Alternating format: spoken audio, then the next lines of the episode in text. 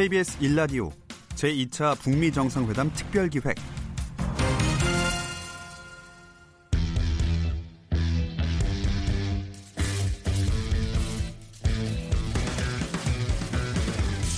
KBS 1라디오 본격 시사 토크쇼. 오태훈의 시사본부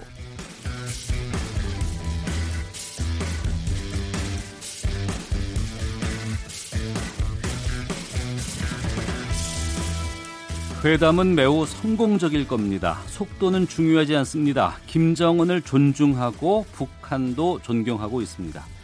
트럼프 대통령의 인사에 대해서 김정은 위원장은 우리에게 시간이 귀중한데 그동안의 많은 노력을 보여줄 때입니다. 내 직감으로 보면 좋은 결과가 생길 거라고 믿습니다. 이렇게 화답을 한 조금 전 단독 회담의 모두 발언입니다. 어제 이어 다시 만난 두 정상 성공적인 담판에 대해서 기대감 표했습니다.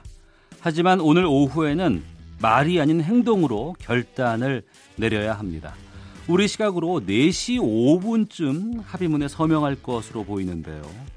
수십 년 동안 핵과 미사일, 관계 정상화와 경제 제재와 같은 수없이 많은 쟁점들로 얽혀버린 복잡한 매듭을 이제 풀어낼 수 있을지 가늠케 할 중대 고비를 맞고 있습니다. 두 정상 지금은 확대 회담을 진행하고 있을 상황인데요. 오태훈의 시사본부 오늘도 2차 북미 정상회담 특집 방송으로 준비했습니다. 이번 정상회담에 대해서 자세히 살펴보고 오늘 오후에 있을 하노이 선언에 어떤 내용 담길지 전망해 보겠습니다. 2차 북미 정상회담 특별기획 4부 오태훈의 시사본부 지금 시작합니다.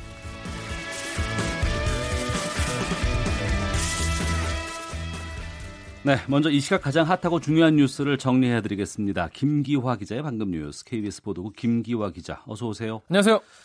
국내 뉴스 살펴볼 텐데 1월 우리 경제 생산 소비 투자 다 증가했다고요? 네, 갑자기 경제 뉴스부터 시작을 하겠습니다.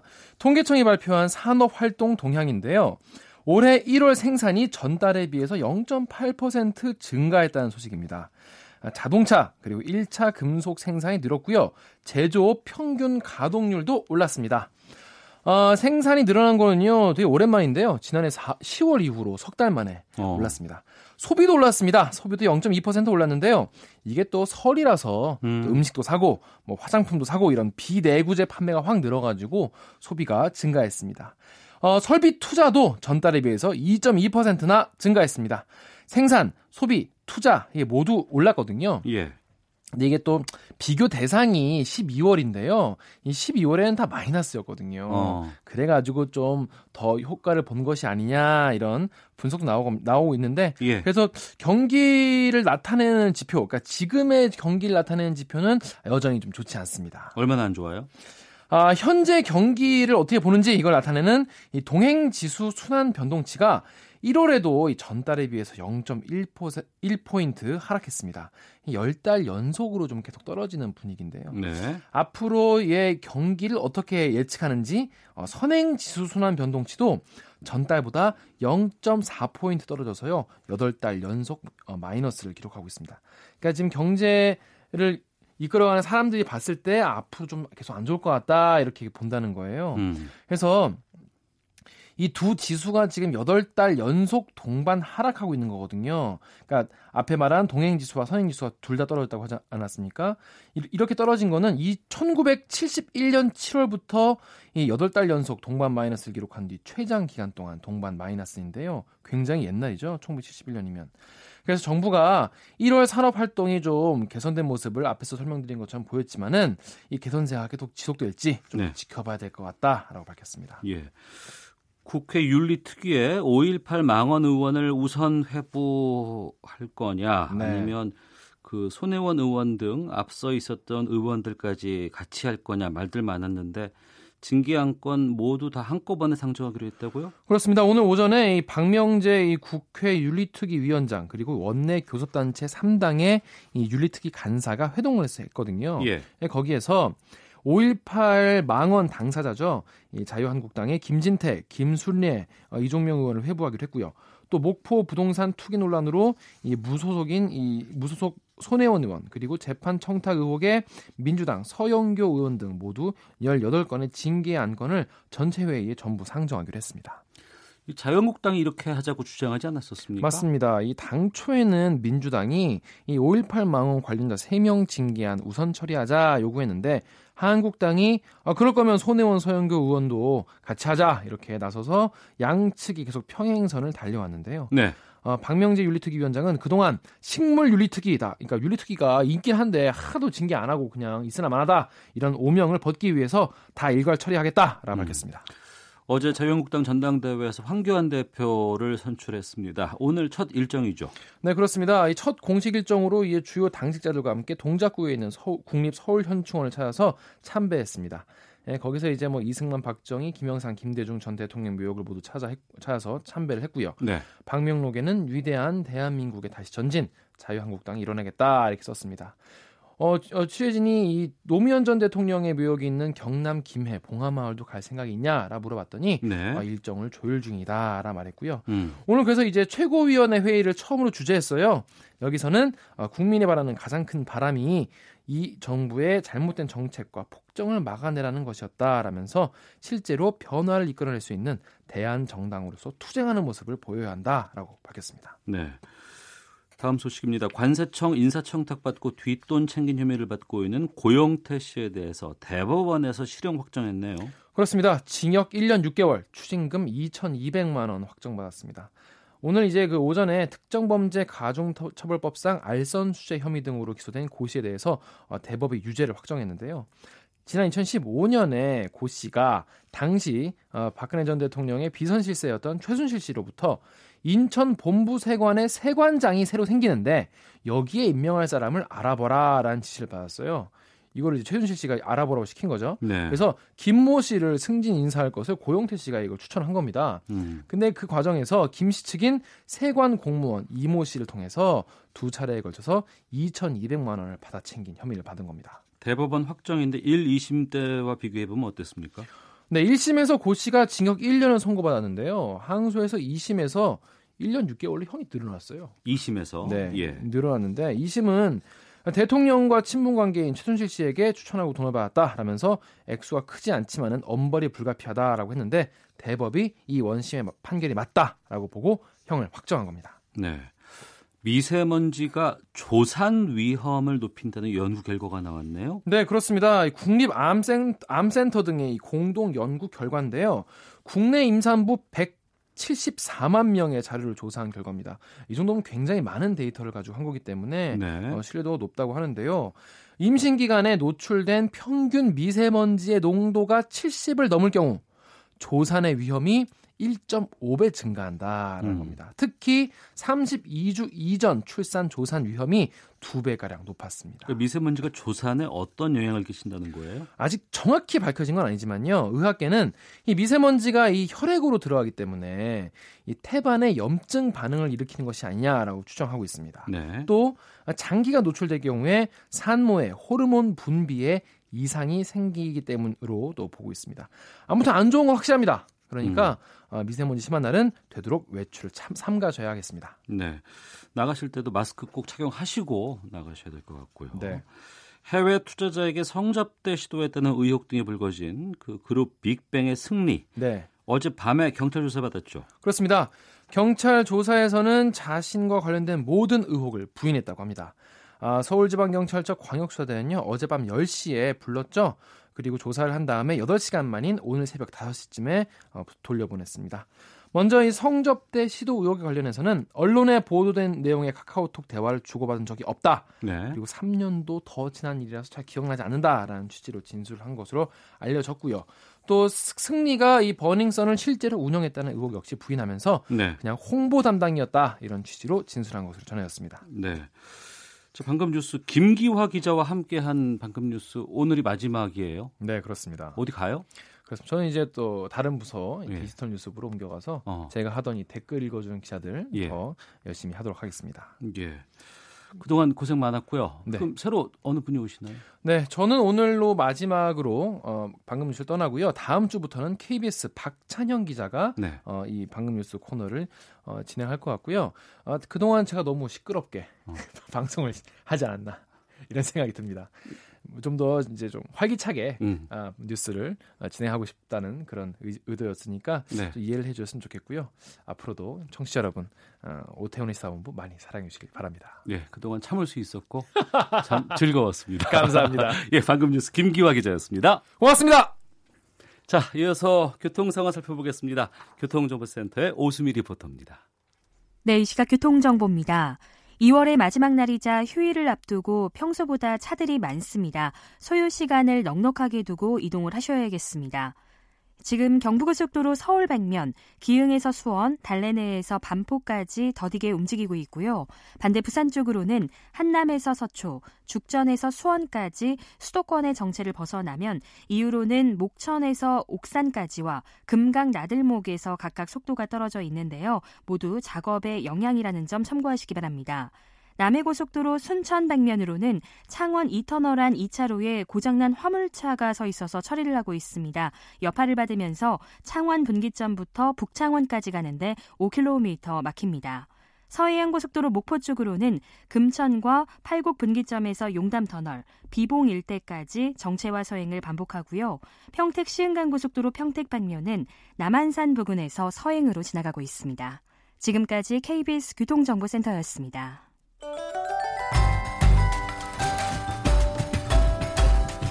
베트남 하노이에서 열리는 제2차 북미 정상회담 KBS 1라디오와 함께하세요.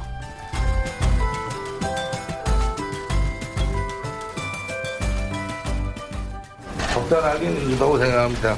예단하진 않겠습니다. 그러나 나, 나의 직감으로 보면 좋은 결과가 생길 거라고 믿습니다. I think very importantly, the relationship is, you know, just very strong. 오늘도 역시 훌륭한 음, 최종적으로 그런 좋은 결과가 나올 수 있도록 모든 노력을 하겠습니다. With respect to Chairman Kim and North Korea, they're going to have an economic powerhouse. I've been writing about it. I've been talking about it. I think it's going to be an economic powerhouse.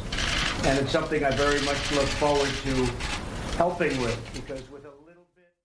네, 오늘 오전 11시에 있었습니다. 트럼프 대통령과 김정은 위원장의 단독 회담 앞에 모두 발언 듣고 시작하도록 하겠습니다. 어, 김 위원장은 오후에 있을 회담의 성공적 어, 기대를 표했고 또 트럼프 대통령 서두를 것 없다면서도 북한의 경제적인 잠재력 강조하기도 했는데요. 자, 본격적인 핵 담판에 돌입한 양국 정상 2차 핵 담판 오늘부터 이어가고 있습니다. 이 비핵화 시간표, 합의 여부 등에 대해 관심 모아지고 있는데요. 2차 북미 정상회담 특별기획 4부 오태훈의 시사본부 최고의 전문가와 함께 오늘 있을 내용들 정리하고 또 전망토록 하겠습니다. 먼저 전직 통일부 장관이십니다. 민주평화당의 정동영 대표 나오셨습니다. 어서 오십시오. 네, 안녕하세요. 예. 오늘 새벽부터 라디오 쪽을 완전히 그냥 누비고 계시던데요. 식사도 제대로 못 하셨다면서요. 김밥 잘 먹었습니다. 예, 그러셨군요. 그리고 KBS 보도국의 북한 전문 김정환 독일 외교 전문 기자 나오셨습니다. 어서 오십시오. 예, 안녕하십니까? 어제 오늘 밤 김제동에도 출연하시던데. 아, 네. 요즘 북한 관련돼서 통일 관련돼서 많은 분들께서 어, 활약을 보여주고 있습니다. 먼저 어제 만남 261일 만의 만남을 좀 정리해 볼까 하는데 두 분 어떻게 보셨는지 먼저 정동영 대표께서 좀 말씀해 주시죠.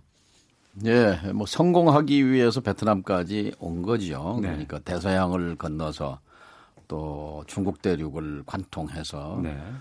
저는 이제 어제 에, 사실상 어, 핵심은 다 끝났을 것이다 이렇게 봤는데 어, 아침에 보니까 어젯밤에 다 조율이 안 된 것 같아요. 예. 그러니까 완전 타결이 안 된 상태에서 음.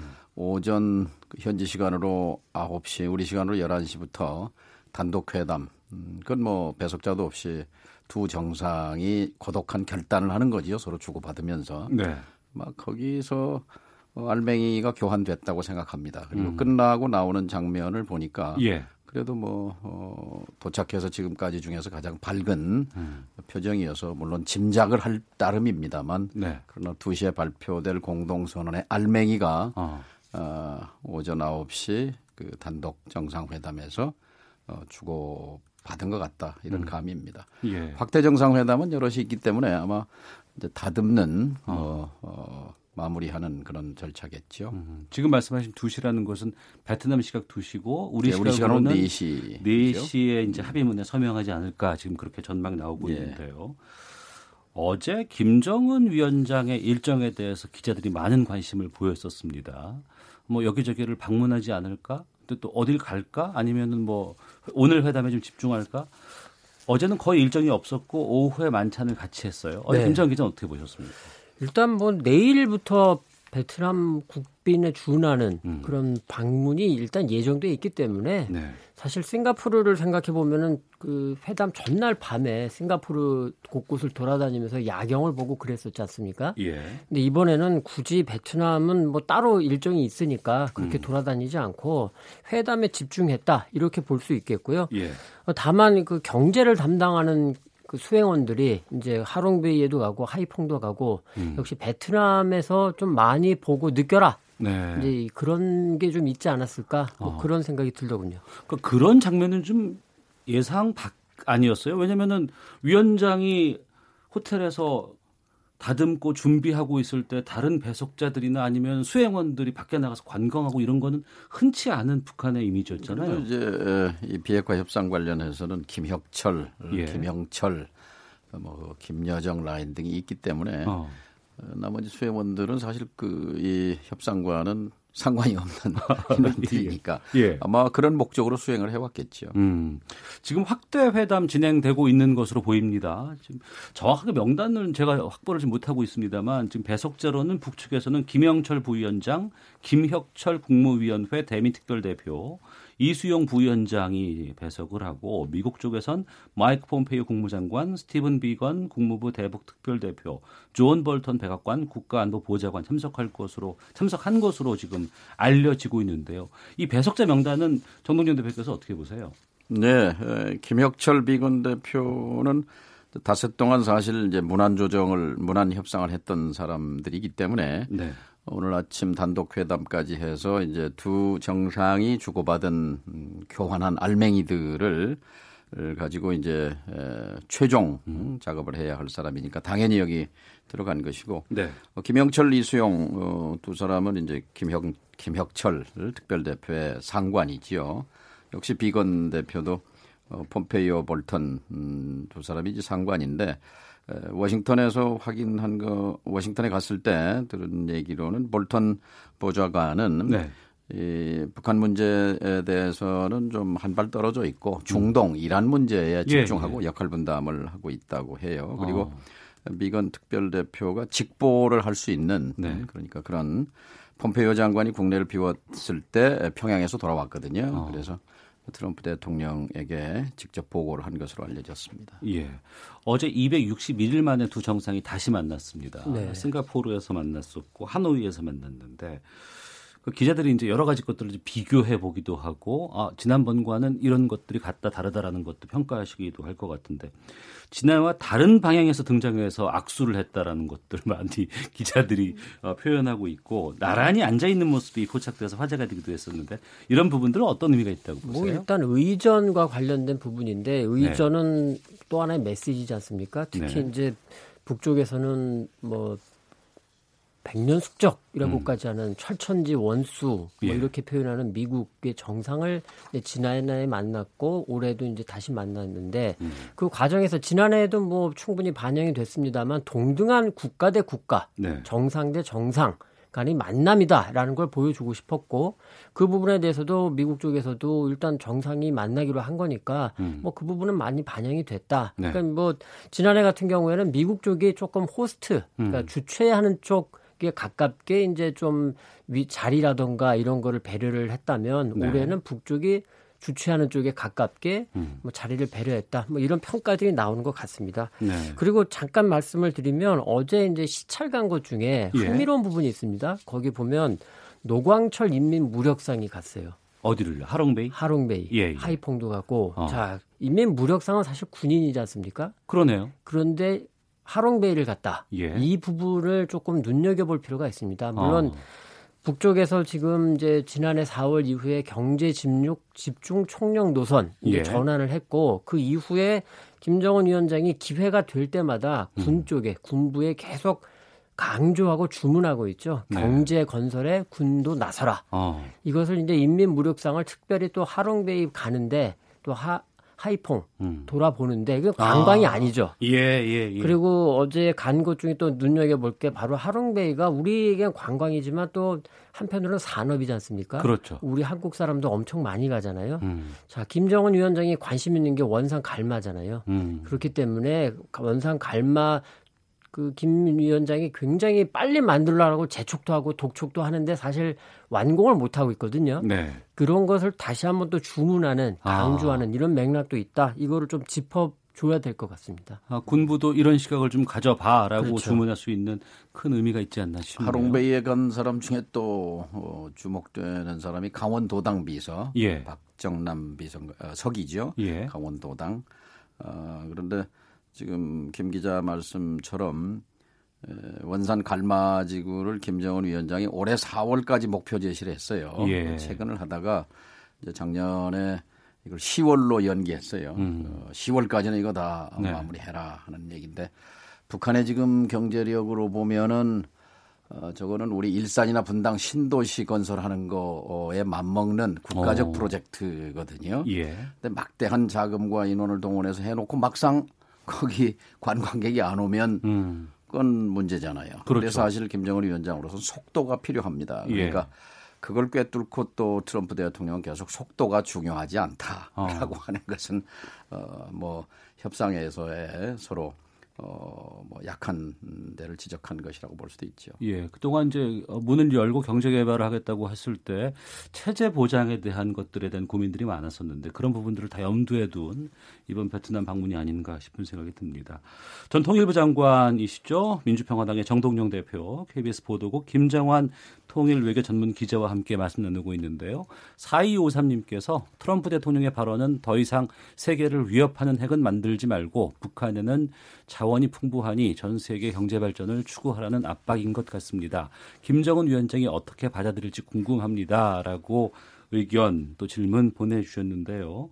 이번에 트럼프 대통령이 북한의 무한한 경제적인 잠재력 이거 칭찬하는 내용들 참 많이 얘기를 합니다. 네. 오늘도 그 얘기를 했었고 또 SNS를 통해서 베트남 모델에 대한 것들을 많이 바라라는 얘기들도 했었고요. 이런 뉘앙스는 어떻게 보세요? 양날의 칼이에요. 예. 그러니까 예. 어, 이거는 이제 미래형 얘기거든요. 어. 어, 앞으로 핵을 포기하면 네. 비핵화 이후를 얘기하는 거예요. 음. 장래 전망을 얘기하는 거니까. 아, 예, 예. 그러니까 비핵화에 대해서 좀 파격적으로 행동해라 하는 음. 압박이기도 한 거지요. 예. 근데 이제 중요한 거는 작년 6월 싱가포르에서 어, 핵심은 아홉 글자였어요. 새로운 북미 관계 수립. 네. 그런데 8개월 뒤에 지금 만나지 않습니까? 예, 예. 8개월 동안 새로운 북미 관계가 안 됐어요. 그랬죠. 예, 예. 예. 근데 그 핵심이 뭐냐면 선 비핵화거든요. 예, 예. 먼저 다 내려놔라 하는 음. 얘기인데 그것을 심지어 이제 북은 강도적 요구다 이렇게 맞받았잖아요. 네. 근데 지금 오늘은 어떻게 됐느냐? 동시 병행적으로 한다. 이렇게 음. 일단 협상 노선이 바뀌었어요, 미국이. 네. 그래서 지금 2차 정상회담이 열리게 되는 것이고 지금 이제 공동선언문을 음. 합의문을 조율하고 있는 건데요. 네. 이제 흥미로운 건 어제 이제 에, 그 1차 아 저 저 첫 번째 단독 회담이 끝나고 어, 김정은 위원장은 이렇게 말했잖아요. 흥미로운 얘기를 많이 나눴다. 흥미로운 예, 얘기. 예, 예. 그건 자기 얘기가 아니라 트럼프 대통령의 얘기 중에 흥미로운 대목이 많다는 얘기니까 아, 예. 아마도 그건 미래에 대한 얘기를 많이 했을 것이고 음. 이제 트럼프 대통령은 뭐라고 말했냐면 아마 우리가 나눈 얘기를 돈 주고라도 어, 들으려고 할 것이다. 어. 이 얘기는 어, 김정은 위원장이 자기한테 한 얘기가 알맹이가 있다는 얘기거든요. 음, 그리고 오늘 이 저 단독 회담, 오늘 단독 회담 들어가기 전에 뭐라고 했냐면 어제 나눈 얘기에 대해서 감사하다 그랬어요. 예, 예. 북은 카드를 내놨다고 봅니다. 어제. 예. 어. 그러니까 어제와 오늘 오전 단독 회담에서 북은 제시했고 어, 그리고 이제 트럼프 대통령은 사실 그 미국 국내에서 사면 초과 상황이에요. 그래서 네, 네. 사실은 김정은 위원장에게 선뜻 뭔가를 안겨줄 수 있는 입장이 안 된단 말이죠. 그러니까 그 코원 변호사인가요? 예. 이 양반이 그 지금 그 국회에서 증인으로 나와가지고 트럼프 대통령에 대해서 안 좋은 이야기들, 뭐 거짓말했다, 뭐 이런 것들에 대한 것들을 폭로하는 상황이 있었잖아요, 지금. 미국의 지금 국내 관심은 베트남 정상회담이 저 저 세 번째 네 번째로 밀려 있는 상황이에요. 예, 예. 어, 그래서 어, 도착해서부터 지금까지 표정이 음. 계속 무거웠던 것으로 보입니다. 네. 그 상황과 다르게 어제 두 정상이 만났을 때 처음에 김정은 위원장이 표정이 되게 굳어 있었거든요. 네, 많이 경직돼 있더라고요. 근데 그러고 나서 좀 회담 끝나고 좀 만나고 만찬할 때는 좀 표정이 밝아졌는데. 만찬 때는 이제 파한대 소하는 장면이 언뜻 보일 정도로 그러니까 예. 세 차례 있었던 남북 정상회담 분위기와 조금 비슷한 음. 그런 친밀감을 느끼는 그런 분위기가 아닌가 예. 할 정도로 조금 많이 좋아졌다 이런 예. 생각 생각이 들었고 어. 우리 정 의원님 말씀하신 대로 아마 두 정상이 1대1로 나눈 자리 한 20분 남짓 됐다고 그러는데 음. 그 자리에서 생각보다 이야기를 많이 한 게 아닐까 네. 뭐 그런 추측도 좀 가능해 보입니다. 아, 알겠습니다. 아, 지금 그 북미 정상회담 어, 2일째 지금 확대 회담 진행 중인 상황인데요. 아, 잠시 헤드라인 뉴스 듣고 계속해서 말씀 이어가도록 하겠습니다. 김정은 북한 국무위원장과 트럼프 미국 대통령이 2차 북미 정상회담 이틀째 회담에 들어갔습니다. 두 정상은 회담을 마친 뒤 오후 들어 북한의 비핵화 조치와 미국의 상응 조치 등을 담은 하노이 선언을 발표할 예정입니다. 문재인 대통령은 북미 정상회담 이틀째인 오늘 별도의 일정을 잡지 않은 채 북미 정상의 핵談判 과정을 주시하며 정상회담 종료 후에는 미국 트럼프 대통령과 통화를 할 것으로 알려졌습니다. 한국은행은 오늘 이주열 총재 주재로 금융통화위원회를 열고 기준금리를 연 1.75%로 유지하기로 결정했습니다. 공무원 인사청탁을 받고 수천만 원을 받은 혐의로 기소된 고영태 씨에게 징역 1년 6개월을 선고한 원심 판결을 확정했습니다. 식품의약품안전처는 농장이나 집유장에서 채취한 원유 336건에 대해 항생물질과 농약, 곰팡이 독소 등의 검출 여부를 조사한 결과 원유 11건에서 항생물질이 잔류 허용 기준치를 초과했다고 밝혔습니다. 미세먼지가 심해지는 3월부터 6월까지 삼천포와 보령 석탄 발전소 가동이 중지됩니다. 하노이 2차 북미 정상회담에서 미국은 더 이상 북한에 완전한 핵신고 합의를 종용하지 않기로 했다고 미 NBC 방송이 보도했습니다. 지금까지 라디오 정보센터 조진주였습니다.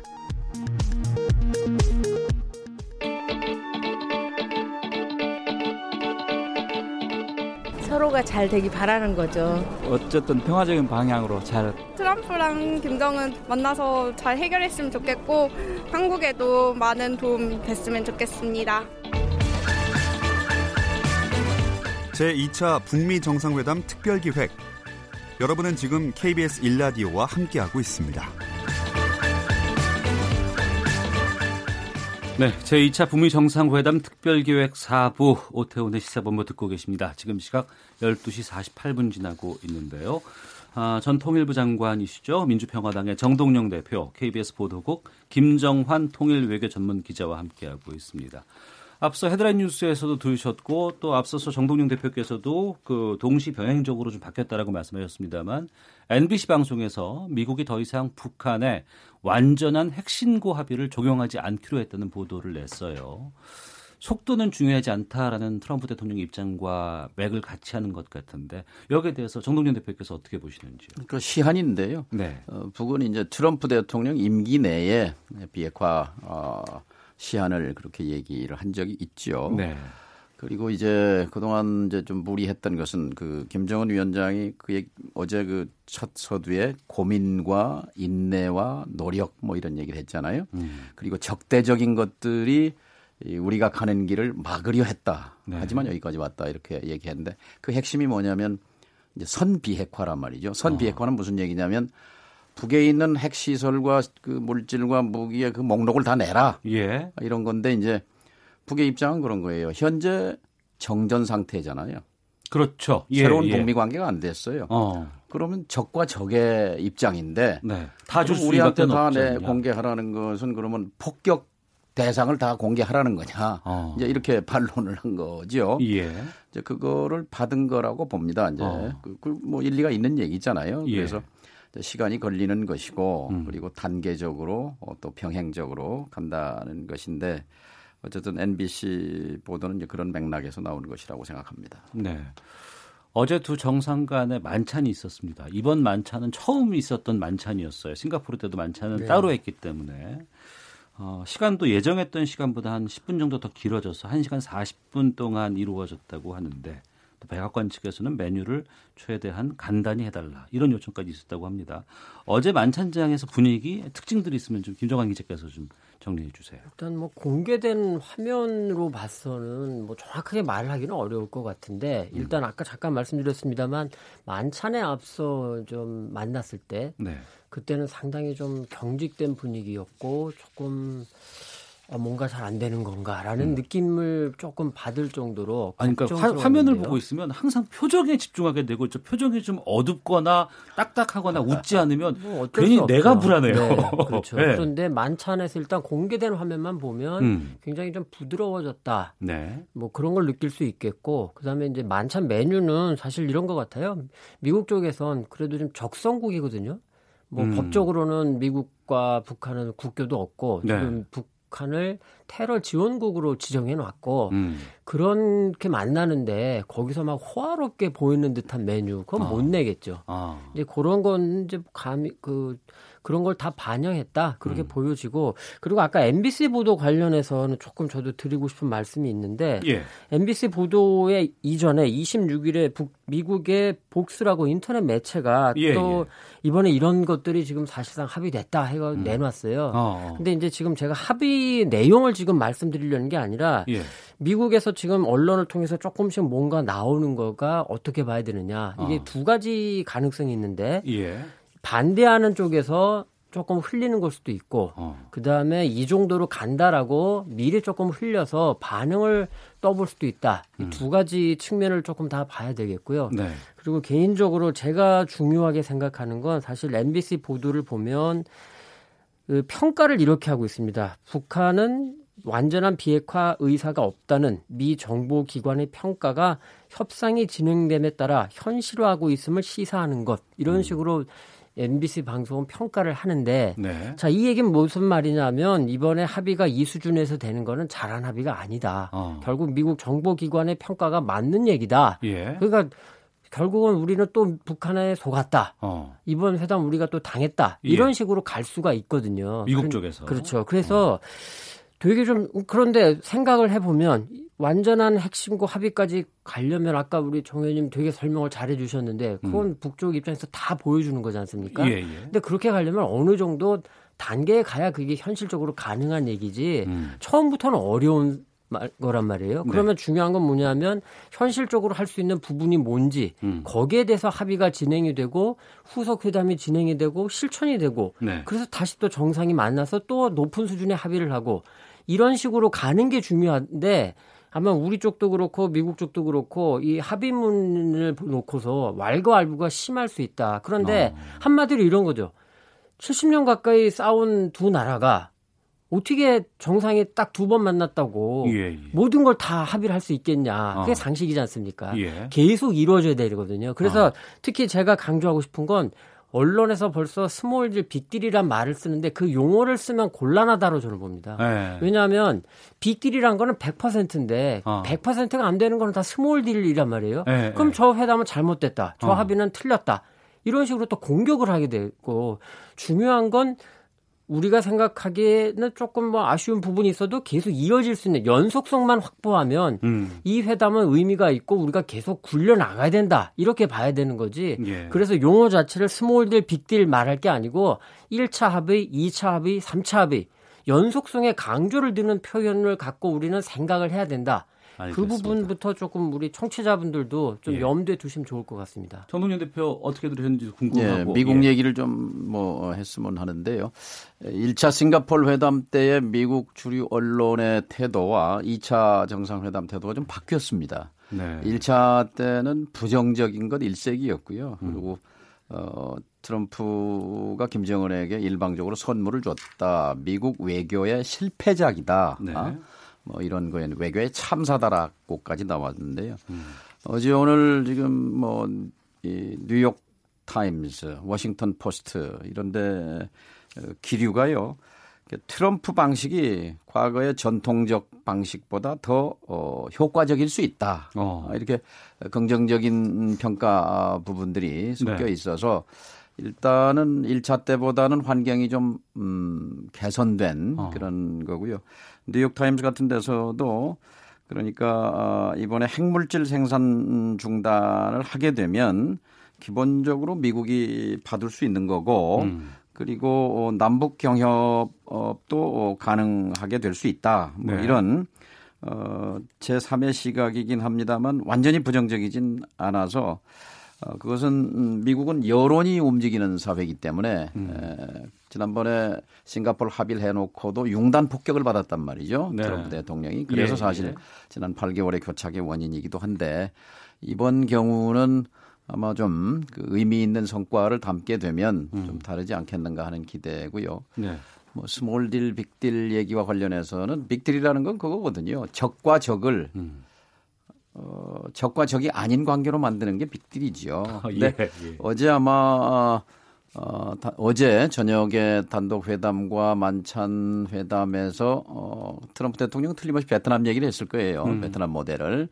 아, 그리고 김정은 위원장으로서도 어, 핵심적인 얘기. 베트남과 미국이 전쟁을 15년 동안 전쟁하고 어, 적이었잖아요. 그런데 네. 지금은 이제 사실상의 동맹으로 바뀌었어요. 음. 미국이 베트남에 무기를 수출합니다. 네. 그러니까 어, 적대 관계 해소라는 점에 대해서 어제 알겠습니다. 아무래도 의견이 많이 이, 교환됐을 거라고 생각합니다. 예.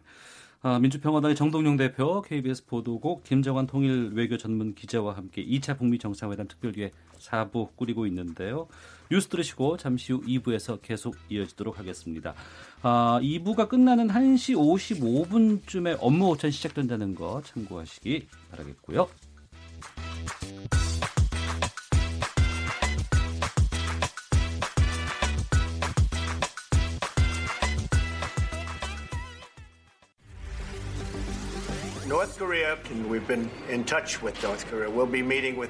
오늘 이렇게 다시 두 손을 맞잡기까지 참으로 긴 시간이 흘렀고. 2차 북미 정상회담 소식 KBS 일라디오가 빠르고 정확하게 전달합니다.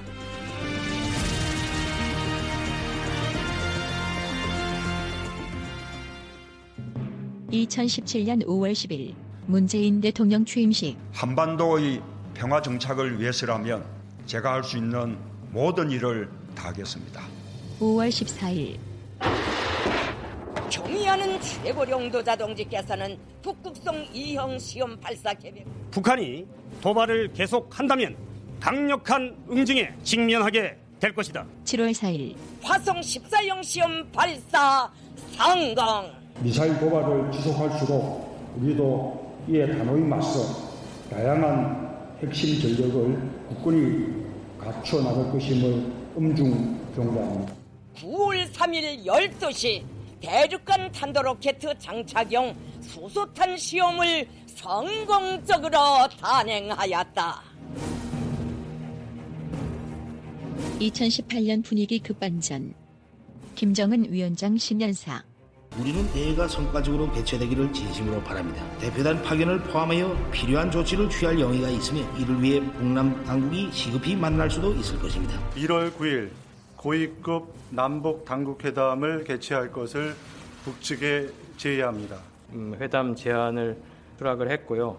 1월 9일 남북 고위급 회담 10년이 두 번씩이나 벌써 지났으니까 이거 얼마나 많은 세월이 흘렀습니까?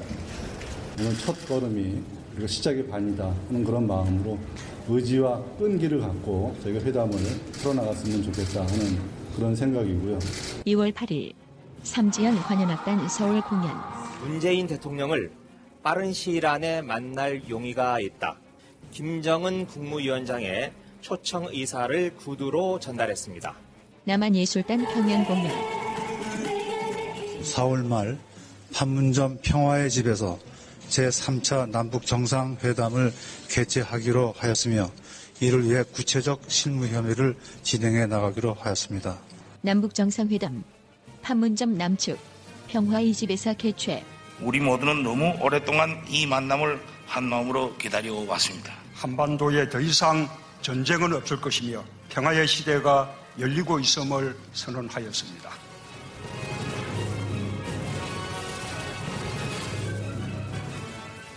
네, 2차 북미 정상회담 특별기획 4부 오태훈의 시사본부 함께하고 계십니다.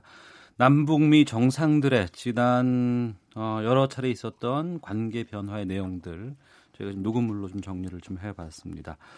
아, 전직 통일부 장관이시죠. 민주평화당의 정동영 대표, KBS 보도국 김정환 통일 외교 전문 기자와 함께하고 있습니다. 청취자께서 어, 방송 들으시고 계속 의견 보내주고 계시는데요. 변완근님, 정동영 대표님 오시니까 방송이 꽉 차네요. 역시 베테랑이십니다라고 보내주셨고요. 8672님 장에 가신 아버지가 사탕이라도 한 봉 사와야 위신이 서듯 김정은 위원장도 인민들에게 위신 서는 선물 보따리가 있어야겠지요. 2932님, 약자는 항상 불안한데 강자가 먼저 양보하라면 더 불안하죠. 서로 한 발씩 물러서서 좋은 결과 있으면 좋겠습니다. 라는 의견도 예. 보내주고 있습니다. 아, 오늘 오후 4시, 우리 시각으로 한 4시쯤에 합의문에 서명이 있을 것으로 좀 전망하고 있습니다. 북한 쪽의 비핵화, 그리고 미국의 상응 조치, 이 내용들이 어느 수준으로 어떤 단계까지 담길 것인가라는 전망들이 많이 나올 것 같은데요. 대부분의 비핵화 관련해서는 북한의 영변 핵 시설, 여기에 플러스 알파 뭐 이런 것들을 주로 얘기를 하고 있습니다. 영변과 플러스 알파에 대해서 정동윤 대표께서 보시기에는 이번에 어느 정도 수준으로 나올 수 있을 거라고 판단해 주세요. 뭐 지금 점쳐봐야 3시간 뒤면 다 틀릴 텐데요. 예, 예. 근데 이미 뭐 나와 있는 거는 음. 어쨌든 지금 네 글자 네 글자잖아요. 하나는 예, 예. 영변 폐기, 하나는 예. 제재 완화. 이제 제재 완화 수준과 영변 폐기의 수준이 이제 연동돼 있는 건데요. 이미 뭐 영, 이 상응 조치가 주어지면 음. 상응 조치에 따라서 영변을 영구 폐기한다. 이게 핵심이거든요. 예, 예. 상응 조치는 제재 완화한 거고 영변은 사실 북한 핵의 출발점이죠 심장부입니다. 거기 300개 이상의 시설이 있어요. 음. 플루토늄 뿐만이 아니잖아요. 네. 우라늄 고농축 우라늄 시설도 거기 있다 말이죠. 음. 그것을 어, 이 전문가들의 또 IAEA 국제 원자력 기구의 사찰하에서 영구 폐기하게 된다면 네. 그것은 사실상 북핵 능력의 불능화라고 볼 수 있습니다. 왜냐하면 어. 80%의 비중을 그 이상을 차지한다고 보기 때문에요. 네. 근데 이 부분을 어떻게 구체적으로 표현하느냐라는 음. 것이고요.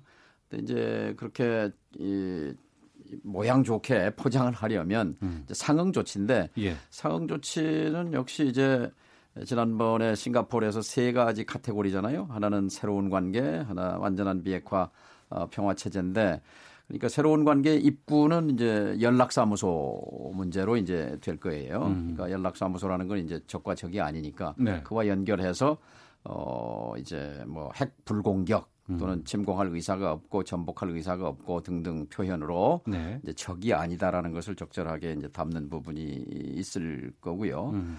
그다음에 이제 그것이 또 평화 체제하고 연동돼 있는 거죠. 그래서 네. 평화 체제에 관한 어, 뭐 논의를 시작한다든지 다자 협의 틀 미중 남북 간의 협의를 시작한다든지 뭐 이런 내용들이 담길 수 있는데 그러나 그것만 갖고 부족한 게 지금 북한의 시선은 어디에 꽂혀 있냐면요. 경제 제재 완화에 꽂혀 있는 거거든요. 예, 예. 아무래도 예. 인민들이 돌파구를 만들어야 되거든요. 예. 정치 군사적인 것보다도 더 지금 중요한 게 음. 예, 그거예요. 그래서 이 부분을 과연 이제 트럼프 대통령이 어떻게 에, 풀어줄 수 있는가. 이 고민을 읽고 문재인 대통령이 남북 경협을 카드로 활용하시오라고 네, 네. 이제 제안한 것이죠. 음. 지금 언론 쪽에서는 이번 그 합의문 수준을 어느 정도로 지금 예상을 주로 하고 있어요? 뭐 그걸 한 가지로 예상은 못 하고요. 예. 아까 말씀드렸지만 이제 스몰딜이 어떻고 뭐 빅딜은 이거는 빅딜이 될 거고 뭐 그 사이에 medium deal은 어떤 거다 뭐 여러 여러 가지 관측을 내놓고 있는데 말 붙이기 좋아해요. 네. 근데 뭐 약간 여담입니다만 사실 영어에서 big deal이라는 거는요. 네. 사실은 약간 반어적이에요. 어. not a big deal 하면 그거 별거 아니구만 이런 뜻이거든요. 예, 그러니까 예. 이 용어 자체에 small deal 음. 빅딜이란 말을 쓰는 것 자체가 굉장히 어. 아마 미국 분들이나 영어 쓰는 나라 사람들은 좀 어색해할 수 있을 것 같아요. 음. 그래서 거듭 말씀드리지만 small deal, 빅딜 자꾸 이 이야기를 하는 것보다 네. 회담을 네. 계속 이어갈 수 있는 수준의 합의가 나오느냐 음. 그게 중요한데 일단 이런 거죠. 영변 핵시설 폐기 플러스 알파. 네. 자 이게 이제 북쪽이 요구 받고 있는 건데 또 반면에 미국이 내놓겠다라고 하는 수준은 연락사무소나 뭐 종전선언 아니면 평화선언 아니면 음. 이제 그 제재를 일부 완화해서 남북 경협 뭐 요 정도인데 이거를 통으로 맞바꾸면 참 좋죠. 네. 그리고 이후에 사실 폐기 하나만 갖고 또 되는 건 아닌데 이어갈 수 있는 동력이 상당히 마련되는 거라 굉장히 의미가 큰데 이제 북쪽도 그렇고 미국도 그렇고 이제까지의 협상 뭐 김정은 위원장도 거듭 얘기했습니다만 관행을 얘기했지 않습니까? 체제라는 건 관성을 벗어나기가 매우 어렵기 때문에 음. 트럼프 대통령은 설령 뭐 연락사무소에 종전선언에 경협까지 해주지라고 네. 생각을 해도 이제 그 실무자들이라던가 이른바 전문가, 의회, 언론 음. 이쪽에서 이제 아마 또 벌떼같이 달려들면서 할 테니까 그 부분을 아마 트럼프 대통령이 돌파할 수가 있느냐 네. 이런 부분이 오히려 어. 초점이 될 수 있을 거다라고 보입니다. 그리고 예. 사실 이제 일부에서 계속 우려하는 게 이제 동결로만 그치는 거 아니냐 이런 음. 말씀들을 하시는데 네. 뭐 그러니까 고... 생산을 중단한다는 게 동결인 거 아니에요? 그렇죠. 영변 네. 핵시설을 이제 더 이상 가동하지 않는다. 이제 음. 일단 뭐 가동을 멈춘다라는 뜻인데 네. 그러면 뭐 기존에 있는 건 들어가 두고 그렇죠. 일부에서 예. 이제 그게 뭐 북쪽을 사실상 핵 보유국으로 인정하는 거 아니냐 이런 음. 식으로 반문들을 하시죠. 네네. 반론을 펴시는데 그 부분이 조금 더 우리가 생각해 보면 예. 자, 북쪽이 합의를 해서 동결만 하고 더 이상 진전이 안 된다 치면 어. 미국이 네. 한국도 그렇지만 그 이후를 제공을 못 하죠. 그리고 그 동결 네. 상태가 오래된다 그러면 어. 기존에 제공했던 거를 회수를 하죠. 네. 예를 들어서 동결을 하는 거를 약속을 하고 연락사무소를 열었다. 음. 그런데 뭐 1년, 2년이 지나도 그 이상 진전이 안 된다. 미국이 어떻겠습니까? 한국도 음. 그렇고 음. 약속 안 지킨다. 연락사무소 폐쇄하겠다 이런 식으로 압박이 갈 거라고요. 음. 그러니까 계속 굴러갈 수 있게 하는 게 중요하다. 거듭 말씀드리는 게 저는 그 관점을 좀 보자라고 음. 말씀드립니다. 네. 어, 지금 확대 회담 진행 중에 있는데요. 어, 확대 회담장에서의 발언인 것으로 지금 전해지고 있는 것이 트럼프 대통령은 미국의 연락사무소 설치한다라는 측면 그리고 김정은 위원장은 여기에 대해서 환영할 만한 일이다라고 얘기를 합니다. 이렇게 된다 그러면은 수교 전 단계 수준이고 서로 간에 각자의 영토 안에 자국의 국민이 가서 어, 계속 상주하는 의미가 있고 또 계속 연락을 취한다는 의미가 있는 것 아니겠습니까? 네, 관계 정상화 그러니까 싱가폴 합의의 맨 그 첫 장, 첫 줄에 나오는 새로운 북미 관계 수립의 음. 착수지요. 네. 근데 이것은 사실 24년 전에 제네바 합의 때도 연락사무소 설치를 어, 서로 합의했어요. 그러니까 그때 클린턴 때인가요? 에, 그렇죠. 어. 94년 10월에 예. 영변 핵시설의 에, 동결, freeze 와 아, 연락사무소를 교환한 거거든요. 연락사무소를 음. 설치하고 그다음에 관계 정상화로 간다. 3개월 내에 관계 정상화 아, 협상을 시작한다 그랬는데 안 했어요 미국이. 네. 이, 사실은 미국은 당시에 합의하면서도 이, 이 김정은 김정일 체제가 오래 못 간다 하는 음. 전체를 깔고 이제 합의를 해준 거고 네. 또 미국 내의 강경파들의 입김으로 해서 사실 연락사무소가 이제 무산되고 그 뒤에 뭐 제네바 아, 합의는 이제 깨졌습니다 몇 년 뒤에. 근데 이제 이 싱가폴의 원칙적인 합의에 의해서 2차 이번 베트남에서 연락사무소로 가는 거는 베트남의 선리에 따른 것이기도 합니다. 음. 어, 베트남이 먼저 연락사무소를 설치하고 몇 년 뒤에 국교정상화 네. 대사를 교환했거든요. 예, 예. 그러니까 이거는 이제 그 당연히 연락사무소를 설치하기로 한 것은 당연히 적과 적이 아니라는 걸 의미하기 때문에 음. 아마 이제 어떤 문구일지는 모르지만은 이 적과 적의 관계, 적대 관계를 끝낸다는 표현이 이제 오늘 반드시 들어갈 걸로 봅니다. 그러면 그 연장선상에서 나온 게 적과 적의 관계가 아니라고 한다 그러면 이제 종전선언으로 넘어가는 거 아니겠습니까? 예. 또 이번에도 종전선언에 대한 얘기가 많이 나왔습니다. 연락사무소와 종전선언은 짝이라고 볼 수 있죠. 아, 그러니까. 연락사무소 설치가 들어간 것은 예. 종전선언에 관한 음, 것이 합의에 들어갔다는 얘기죠. 어. 이것은 뭐 미리 예상됐던 것이라고 볼 수 있고. 덧붙여서 말씀드리면 일단 단편적이어서 저게 어. 어. 떤 맥 락인지는 좀 봐야 되겠어요. 네. 그런데 다만 연락사무소 개설과 그냥 영변 핵시설 폐기 이 정도가 맞바꿨다 그러면 음. 사실 뭐 미국 트럼프 대통령 미국 쪽 입장에서는 크게 뭐 비난받거나 손해 보진 않는다고 미국 쪽이. 얘기해서는 예. 오히려 북쪽 김정은 위원장이 조금 더 어제 말한 음. 고뇌하고 노력하고 인내 그 음. 맥락에서 한 번 양보를 한다고 할까나 뭐 그런 느낌이 듭니다. 근데 이건 전체 맥락을 봐야 되는 거고요. 제재라는 부분이 제재 해제라는 게 빠져 있으니까 전혀. 예, 일단 그 그리고 연락사무소는 베트남과 또 중국과 우리가 많이 비교를 하는데 거기서 덧붙여서 제가 조금 우리가 생각해봐야 될 건 베트남과 중국과 달리 북쪽과 미국은 이슈가 크죠. 네. 핵 문제가 굉장히 큰 이슈죠. 음. 그리고 미국이 제공할 수 있는 이른바 상응 조치는 사실은 불가역적이지 않아요. 네. 언제든지 마음만 먹으면 어.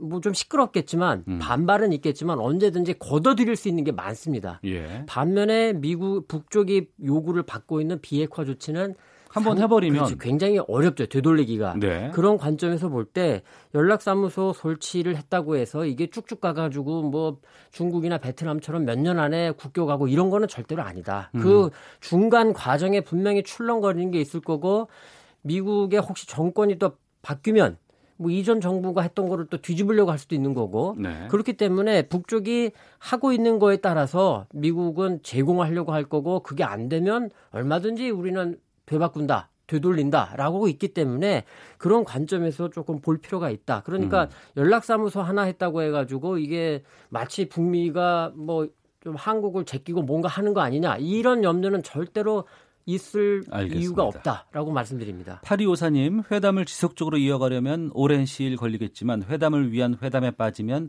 시간만 벌어줄 우려도 있다고 봅니다. 7305님 정동영 대표님 이미 만든 핵무기와 대륙간 탄도미사일의 폐기 진짜 가능할까요? 여기에 대해서 우려가 가장 큰데요라고 질문도 주셨거든요. 비핵화는 과정입니다. 예. 그러니까 시간이 걸리는 일이죠. 최종 완전한 비핵화까지는 이제 최소한 2년 네. 뭐 이상의 이제 과정이 걸리는 것이기 때문에 음. 이제 그 과정에서 이제 미국이 전통적으로 요구하는 것은 먼저 신고해라. 네. 신고하고 사찰하고 폐기하고 검증하자 이런 음. 거였는데 이제 에, 이것이 지금 현재는 동시평행이니까요. 예. 어, 일단 지금 북이 내놓은 것은 풍계리 핵실험장, 동창리 ICBM 발사대 엔진 시험장 그리고 상응 조치가 주어지면 영변을 영구 폐기하겠다. 지금 맥락으로 보면은 영구 폐기라는 것은 합의문에 담길 것 같아요. 어. 이미 이, 그는 평양선언에서 담겼기 때문에 네. 그리고 상응 조치가 어떤 수준에서든 지금 교환이 된 거기 때문에 음.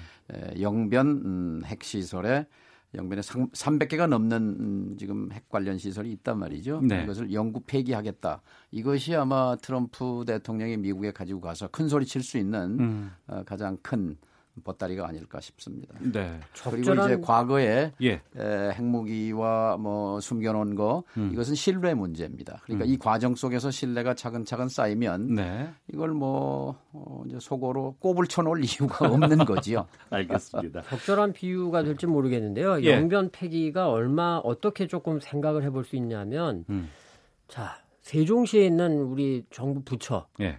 문 닫아라. 음. 라는 것과 저는 좀 비슷할 수 있다라고 봅니다. 요구를 받는 입장에선. 네. 아니면은 뭐 경제적으로 본다면 뭐 삼성전자 공장, 음. 뭐 기흥 공장 크지 네. 않습니까? 어. 거기를 문 닫아라라고 어. 요구하는 것과 마찬가지다라고 저는 생각을 합니다. 예. 그만큼 북쪽에서 받는 압박감이 굉장히 클 거고 어. 그리고 지금 보면은 경제를 갖고 지금 계속 이끌고 있지 않습니까? 트럼프 예. 대통령이 좀 속된 말로 떡밥을 던지는데 음. 김정일 국방위원장 당시에는 이게 먹히지 않았어요. 왜냐하면 체제 안보에 대한 고민이 더 컸기 때문에 네. 인민들이 먹고 사는 문제보다 체제 안보가 더 걱정됐기 때문에 경제 얘기는 먹히지 않는 얘기였는데 음. 김정은 위원장한테는 그게 어느 정도 먹히는 게 일단 핵과 대륙간 탄도탄이라는 게 있으니까 네. 그렇기 때문에 이걸 갖고 협상을 하겠다는 게 명확히 좀 드러났거든요. 그래서 음. 경제를 갖고 자꾸 트럼프 대통령은 이제 시도를 하려는 거고요. 그 구도도 바뀌었다. 예. 이것도 좀 봐야 됩니다. 오늘 오전 단독 회담에 있어서 현재 지금 확 대 회담 이어가고 있고요. 현장에 화면이 들어오거나 목소리가 들어오는 건 없습니다만 분위기는 지금 좋은 상황으로 좀 가고 있다는 그런 전원들이 들려오고 있습니다. 아, 김정은 위원장과 트럼프 대통령 간의 말말말 저희가 좀 정리를 해봤습니다. 듣고서 계속해서 특별기획 4부 이어가도록 하겠습니다. 지난해 미국과 그 추종 세력들이 반공하고 고립 압살 책동은 극도에 달하였으며 간의 국경에 2만 8천 명의 미군이 주둔하고 있습니다. 미치광이 때문입니다. 핵 단추가 내 사무실 책상 위에 항상 놓여 있다는 것. 이는 결코 위협이 아닌 현실임을 똑바로 알아야 합니다. 꼬마 로켓맨을 우리는 처리할 수밖에 없어요. 우리는 진짜 다른 수단이 없어요.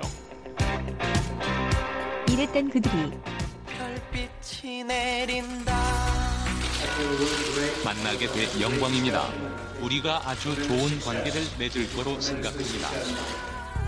우리 발목을 잡는 그릇된 전쟁과 관행들 우리 때로는 우리 눈과 귀를 가리고 있었는데 우리 모든 것을 이겨내고 이 자리까지 왔습니다. 우리는 서로 밀고 당기기를 하는 과정에서 사랑에 빠졌습니다. 우리는 사랑에 빠졌습니다. 1시 23분 지나고 있습니다. 아, 민주평화당의 정동영 대표, 또 KBS 통일 외교 전문 김정환 기자와 함께 말씀 나누고 있습니다. 정동영 대표께서 최근에 미국 방문하고 오셨잖아요. 예. 어, 근데 다녀오시고 나서 미 의회가 긍정적이지 않다. 상황이 어렵다라고 말씀하셨습니다. 앞서서도 미 언론에서 트럼프 대통령의 이번 그 하노이 방문보다도 코언에 대한 여러 가지 증언에 대한 것들이 더 이슈가 되고 있다고 하는데 그럼 만약에 오늘 하노이에서 선언이 나오고 합의가 된다고 했을 때 이 합의문을 가지고 트럼프 대통령이 미국 돌아갔을 때 하원을 설득하기가 쉽지 않을까라는 걱정도 있거든요. 어떻게 전망하십니까? 아까 워싱턴 포스트나 미국의 이제 CNN 주류 언론들이 1차 때와는 좀 어, 바뀌었다 기류가 예, 말씀을 예. 드렸는데 어제 미국 하원 의원 20명이 종전 선언을 지지하는 결의안을 냈단 말이에요. 하원 민주당 쪽에서요? 예, 민주당 어. 19명이고 공화당은 앤디 킴이라고 한국계 예, 예. 20명인데 에, 이것은 물론 주로 이제 초선 의원들이긴 합니다만 예. 원래 미국의 민주당이 외교 협상을 통한 문제 해결을 추진해 왔던 음, 정, 정당이란 말이죠. 네네. 그런데 트럼프에 대한 아, 회의와 냉소와 반감 이런 음. 것들이 작용해서 이 트럼프가 지금 쇼하는 거다. 네. 김정은을 믿을 수 있느냐, 속는다. 음. 아, 이런 쪽으로 지금 이제 기류가 바뀐 것인데 네. 그러나 냉정하게 봐서 이번 2차 정상회담에서 영변 어, 핵시설의 영구 폐기가 합의문에 담기고 그런 결과를 발표하게 된다면 어, 미국 민주당이라고 해서 이 북핵 문제 에, 어떤 전문가가 그렇게 말했어요. 어, 나는 트럼프가 하는 것을 99% 반대하지만 이 북미 이 협상을 통한 해법 이것은 지지하지 않을 수가 없다. 네, 아, 네. 그러니까 여기서 이제 우리 정부와 국회가 좀 더 노력을 해야죠. 지난번에 음. 저희가 국회의장, 5당 대표 그리고 어, 외교통일위원장단 해서 14명의 대규모 대표단이 정상회담 2주 전에 워싱턴을 방문하고 그것도 하원의장 낸시 펠로시 의장을 대상으로 갔단 네. 말이죠. 음. 그건 상당히 주효했다고 봅니다. 왜냐면요. 미국의 낸시 펠로시 의장은 그냥 우리 국회의장이 아니라 국회의장 더하기 당 대표예요. 네. 민주당의 당 대표를 16년째 하고 있어요. 음. 그리고 하원을 지배하고 있어요. 그런 낸시 펠로시 의장의 머릿속에 지금 북핵 문제는 우선순위에서 밀려나 있습니다. 네. 그리고 어, 굉장히 반감이 심했어요. 근데 이제 그 두 가지 핵심 저, 저 메시지만 말씀드리면 베트남 아니냐. 음. 국제 정치에서 영원한 친구도 없고 영원한 적도 없지 않느냐. 베트남이 증명한다. 예. 자, 북한과 70년 적대를 끝내기 위한 회담 아니냐. 그다음에 말은 필요 없다. 증거를 내라. 증거가 뭐냐라고 얘기하는데 영변 핵 시설을 영구히 폐기한다면 그건 북핵 시설의 80%다. 음. 사실상 핵이 불능화되는 거다. 이거 이상 확실한 증거가 어디 있느냐에 대해서 그 수긍했어요. 그래서 결론적으로 어, 펠로시 의장이 뭐라 그랬냐면 나는 개인적으로 어, 낙관적이지 않지만 네. 당신들의 말을 들어보니 희망적으로도 생각할 수 있겠다. 음. 내가 틀리고 당신들이 맞기를 바란다. 뭐 그런 거여서 앞으로 좀더 어, 미국의 주류 사회 또 언론, 어, 싱크탱크, 의회에 대한 그런 설명과 설득이 필요하다고 생각합니다. 70년 적대적인 관계가 하루아침에 한 번에 끝나진 않을 것 같고요. 계속해서 이어가고 어, 진행 중인 것을 만들어내는 게 중요할 것 같습니다.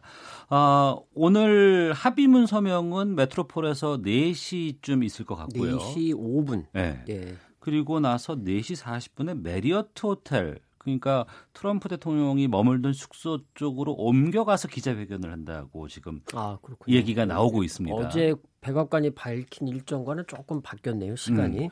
그런데 음. 그런 상황이라고 한다 그러면 혹시 지난번 싱가포르 때도 그 트럼프 대통령 단독으로 기자회견을 했었거든요. 네. 이번에는 김정은 위원장과 같이 기자회견을 하지 않을까 기대도 좀 했던 것 같기도 하는데 지금 어, 혼자 오늘 하는 것 같아요. 남북 정상회담 때도 뭐 조금 그런 기대들을 많이 했었다가 물론 기자들 앞에 서서 발표는 했지만 네. 질문은 안 받았지 않습니까? 아, 그랬네요. 네. 예, 예. 그 김정은 위원장 입장에서는 지금 외신 기자들 앞에서 음. 뭔가 질문을 받는 그런 스타일의 기자회견은 조금 쉽지 않을 겁니다. 네. 뭐 기자들이라면 어쩔 수 없이 대답을 한 거에 대해서 자꾸 물어보고 조금 아까 오전에 어, 그런 장면이 나왔습니다만 두 정상들은 좀 시간이 김정은 위원장은 시간이 필요한데 시간이 귀, 귀한데 하니까 트럼프 대통령은 땡큐하면서 내보내려고 하는데 기자들은 또 악착같이 안 나가잖아요. 예, 그게 예. 또 기자들이 해야 될 일이고요. 음. 자 그런 문화가 있는데 김정은 위원장이 사실 오늘 질문 하나 받았거든요. 예. 네, 뭐 그게 또 진전이라면 진전이고 제 개인적인 생각으로는 오늘 하나 받은 게 뭐였었죠? 뭐 자신, 자신 있습니까 하니까 뭐 예단할 수 없다 예단할 수 거다. 없지만 음. 직감으로는 잘 될 거다고 아, 예. 생각한다 이런 거였는데 그냥 제 생각으로는 어느 시점에는 이제 기자들과 질문도 받겠는데 그거는 남북 정상회담에서 먼저 하지 않을까 음. 이번은 좀 아닐 것 같습니다. 서울 답방하면 그때 특성을 좀 이해할 필요가 있는데요. 음. 이 기자들 언론과의 질문 답변은 사실 자유 언론을 네, 네. 향유하는 나라에서의 그런 뭐 어, 언론 제도라고 할까 문화지요. 그러니까 음. 기본적으로 표현의 자유를 전제하는 건데요. 네. 이것은 익숙치 않죠. 그래서 어, 두 정상이 함께 나란히 선다는 것은 뭐 불가능해 보입니다. 네. 어, 오늘 일정 예정돼 있는 것을 말씀드리면 5시 50분에 메리어트 호텔에서 기자회견을 트럼프 대통령이 갖고 그리고 8시에 하노이 공항 출발해서 워싱턴으로 이제 떠난다고 합니다. 그리고 이 비행기 안에서 문재인 대통령과 아마 전화 통화가 있지 않을까라고 많은 언론들이 지금 네. 예측을 네. 하고 있는데 자, 오늘 회담 끝나고 나서 문 대통령이 트럼프 대통령과 어떤 이야기를 오고 가고 또 우리나라가 앞으로 어떤 어, 역할을 해야 될지에 대한 것도 참 중요할 것 같습니다. 지난번에 정상회담 전에 통화를 했지 않습니까? 그때 예. 남북 경협을 떠, 떠맡을 각오가 돼 있다. 네. 그러니까 이걸 카드로 쓰라고 얘기한 건데요. 음. 오늘 합의문에 이제 이 부분이 어떻게 우회해서 담길지가 관건입니다. 음. 그러니까 지난번 싱가포르 회담 때는 그 북미 합의문에 427 판문점 선언, 판문점 회담 합의문을 합의를 재확인한다 이런 문구가 있어요. 네. 그러니까 어, 그것에 따르면 오늘 228 하노이 합의에서 음. 어, 지난 9.19 작년 9월 19일 평양에서 남북 정상이 함께 선언한 평양 선언을 재확인한다 또는 지지한다라는 문구가 문구가 들어가게 되면 네. 그것은 평양 선언에서 이렇게 말했잖아요. 어, 조건이 이, 되는 대로 개성공단과 금강산 관광을 정상화한다 이렇게 에, 돼 있어요. 그러니까 어, 이것은 남북 경협에 대한 어, 이 뭐라 그럴까요 승인 음. 엔도스라고 말할 수 있지요. 그래서 네. 오늘 아마 통화도 그 부분이 핵심이 되지 않을까 싶습니다. 그러기 위해서는 오늘 이제 북미 정상회담 합의문에 남북 경협에 대한 것이 우회적으로 어떻게 표현이 되느냐라는 것이 핵심이죠. 예. 지금 남북 관계가 사실상 정지돼 있거든요. 음. 모든 게 지금 다 9월 평양 선언 이후로 아니 자, 올해 들어서 아, 올해, 올해 들어서, 들어서 모든 예. 게 정지돼 있습니다. 제대로 진전되는 게 없는데 오늘 이제 좋은 결과가 나오고 또 대통령 사이에 또 통화를 하면 내일 이제 3일절이지 않습니까? 그렇죠. 거기서 아마 굉장히 조금 속도감 있는 그런 대통령 문 대통령의 아마 발언이 나올 수도 있고요. 그런데 예. 일단 중요한 거는 오늘 이 북미가 어떤 결과를 내느냐. 음. 지금으로선 그게 제일 중요할 것 같습니다. 예. 숫자를 이제 막 외워야 될 것 같아요. 이게 처음에 4.27 남북 정상회담이었고 6.12 싱가포르 북미 간의 정상회담이었고 그다음에 9월 평양 선언이 9.19인가요? 평양 공동 선언. 아, 그리고 네. 이제 2.28 하노이 선언이라는 것들이 또, 또 하나의 워딩으로 지금 자리를 잡게 될 것 같습니다. 평창 겨울 올림픽에서 시작했잖아요. 그렇죠. 그 다음에 이제 판문점의 봄, 음. 그 다음에 싱가포르의 여름, 네. 그리고 가을 평양. 음. 그래도 다 녹지 않은 얼음을 네. 어, 이번 이제 봄이 오고 있는 길목 어, 하노이에서 한반도의 냉전을 녹이는 역사적인 전환이 음. 저는 일어날 수 있다 이렇게 봅니다. 네. 김정환 기자도 마무리 발언 부탁드리겠습니다. 뭐 길게 말씀드릴 건 아니고 우리 속담 그냥 다 아시는 얘기인데요. 예. 싸움은 말리고 흥정은 붙여라. 음. 여기에 많은 지혜가 있다고 생각합니다. 예. 기대 예. 수준을 너무 높일 필요도 없고, 음. 뭐 혹시 너무 높은 기대 수준에 미흡하다고 해서 또 실망할 것도 아니고, 예. 다만 흥정은 말리고 싸움은 붙이는 이런 우는 절대로 범해서는 안 된다. 어. 아까 이제 지난해 상황을 잠깐 평창을 시작으로 해서 말씀해 주셨는데 생각해 보십시오. 2017년 겨울까지만 해도 한반도 상황이 너무 불투명하고 전쟁 얘기가 나왔거든요. 어, 그럼요. 예. 지난해 이제 평화를 우리가 얘기를 하고 있습니다. 음. 이것을 기억을 하고 싸움은 말리고 흥정은 붙이자. 이게 대단히 중요한 속담이다. 이렇게 말씀드리겠습니다. 알겠습니다. 제2차 북미 정상회담 특별 기획 오태훈의 시사본부 전 통일부 장관이신 민주평화당의 정동영 대표 또 KBS 보도국 김정환 통일 외교 전문 기자와 함께 말씀 나눴습니다. 아, 잠시 뒤에 하노이 선언 합의문에 정말 역사적인 의미들 그리고 앞으로 있을 평화를 향한 그런 교두보가 되는 그러한 날 또 그런 선언 합의문이 됐으면 좋겠다는 말씀 드리면서 두 분 보내드리겠습니다. 두 분 말씀 고맙습니다. 예, 네, 수고하셨습니다. 헤드라인 뉴스입니다. 문재인 대통령은 내일 서울 광화문 광장에서 열리는 3.1절 100주년 기념식에 참석합니다. 문 대통령은 특히 이 자리에서 앞으로 100년의 평화와 번영을 위한 신한반도 체제 구상을 자세히 밝힐 것으로 보입니다.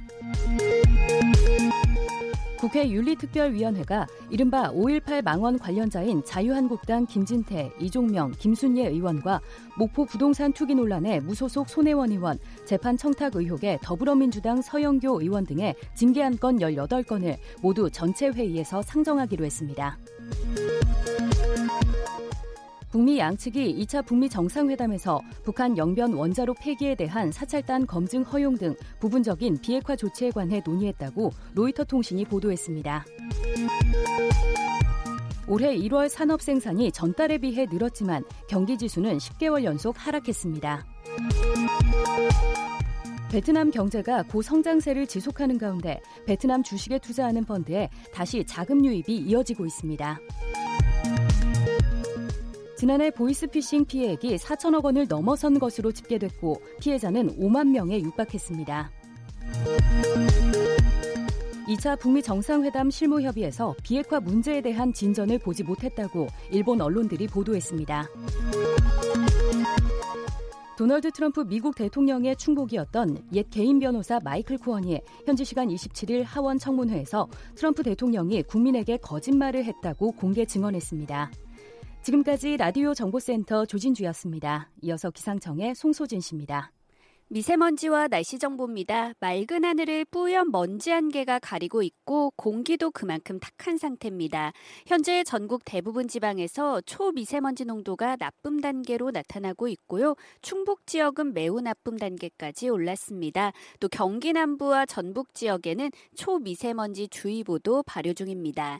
대기 정체에 중국발 스모그까지 더해져 오늘 공기는 점차 더 탁해지겠습니다. 경기 남부와 세종, 충북, 전 전북은 매우 나쁨, 그 밖에 전국 대부분 지방은 나쁨 수준의 농도를 벗어나지 못할 전망이고요. 3일절인 내일도 하늘은 맑겠지만 공기가 탁할 것으로 예상됩니다. 포근한 날씨는 이어지겠습니다. 오늘도 한낮 기온이 서울 12도, 대전 13도, 광주와 대구 15도 등으로 어제만큼 오르겠습니다. 현재 서울의 기온은 11.9도입니다. 날씨 정보였습니다. 이어서 이 시각 교통 상황을 KBS 교통정보센터 오수미 씨가 전해드립니다. 네, 이 시각 교통정보입니다. 서울 도심 안에서는 조금 전 오후 1시부터 광화문 삼거리에서 세종대로 사거리 구간 양방면과 사직로, 적선 교차로에서 동십자가 교차로 구간 양방면 다 통제가 시작됐습니다. 내일 있을 3.1절 기념 행사 때문에 그렇고요. 이 행사로 인한 통제로 내일까지는 서울 도심 이동이 어려울 것으로 예상이 됩니다. 가급적 대중교통을 이용하시면 좋겠습니다. 이 밖에 강변북로 일산 방면 양화대교를 조금 지난 1차로에 고장난 차가 서 있었고요. 여파가 남아 속도가 떨어집니다. 반대 구리 쪽으로는 난지 나들목부터 동작대교까지 정체가 계속되고 있고요. 내부순환로 성산 방면으로는 홍은 램프를 지나 성산 램프까지 정체가 극심한데요.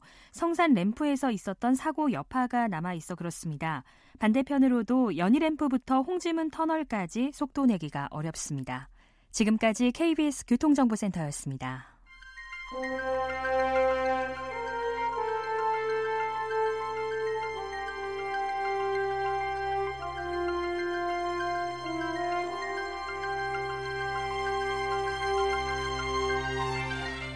평화의 서막 제2차 북미 정상회담 KBS 일라디오와 함께하세요.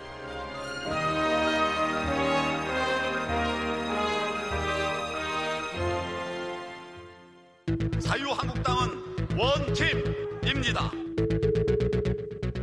선거 당선자를 선포하겠습니다. 자유한국당의 당대표로 기호 1번 황교안